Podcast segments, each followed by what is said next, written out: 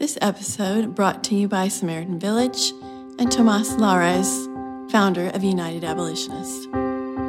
You've just joined in the stillness with Dawn Strobeck, in the deep dwelling place where stillness settles your heart and refreshes your soul, where the voice of God is just a little more lucid and a little less clouded. He waits to hold this sacred space just for you.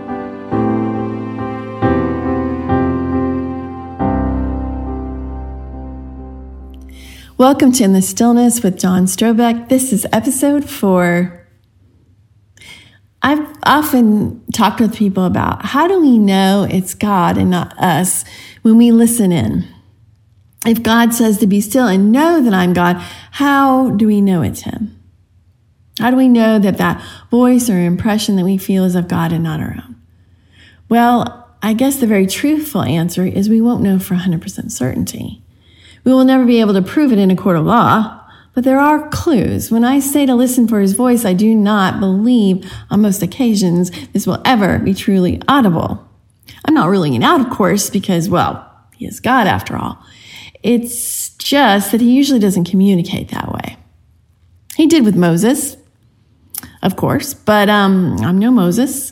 It is more of a, an impression, a picture, a feeling if we truly believe that the source of goodness and peace is God, then as we experience this, we will know it is most likely Him. Faith will never be a science, but the happiest people are generally filled with some measure of faith. Faith is such a glorious mystery. Over time, you will be more certain of His voice, like hearing a voicemail from a longtime friend You'd know their voice without their identifying proclamation.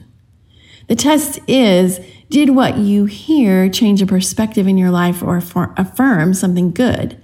Did what you hear or see or feel heal a wound?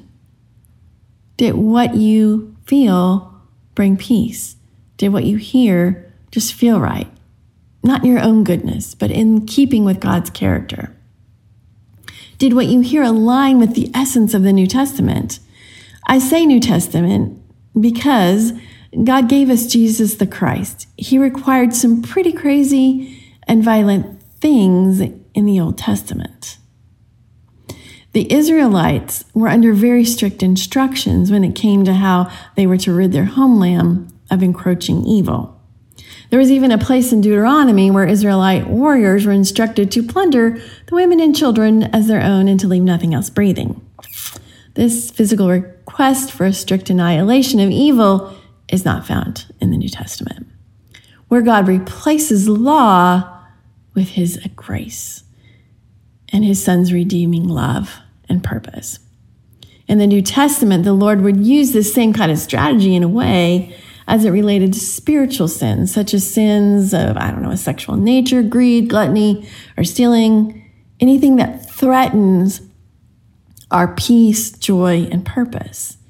He would say to stop it, leave nothing around to tempt you back to being overrun by the sin that makes you miserable.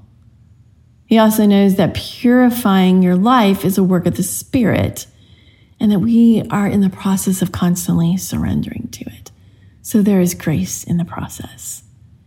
You may hear a request to stop, but there is always grace in it. He knows that as you are still and know Him, He will strengthen you and give you the freedom that you need. It's no longer just up to you to stop it, but it's what will come out of your relationship with Him. He may ask you to do things that you feel is even violating a cultural boundary or a personal norm for you, like Ruth when she lay with Boaz on the threshing floor. But it will always be for your greater good. His voice has goodness at its core. His voice lifts countenance and affirms. So when you listen for his voice in the stillness, you are listening for a tender redirection a life giving, healing touch. Often you will be impressed with something you hadn't previously thought. Or maybe you just feel his presence and you know he is near. May you be blessed today in knowing that he is God and he wants to be known by you.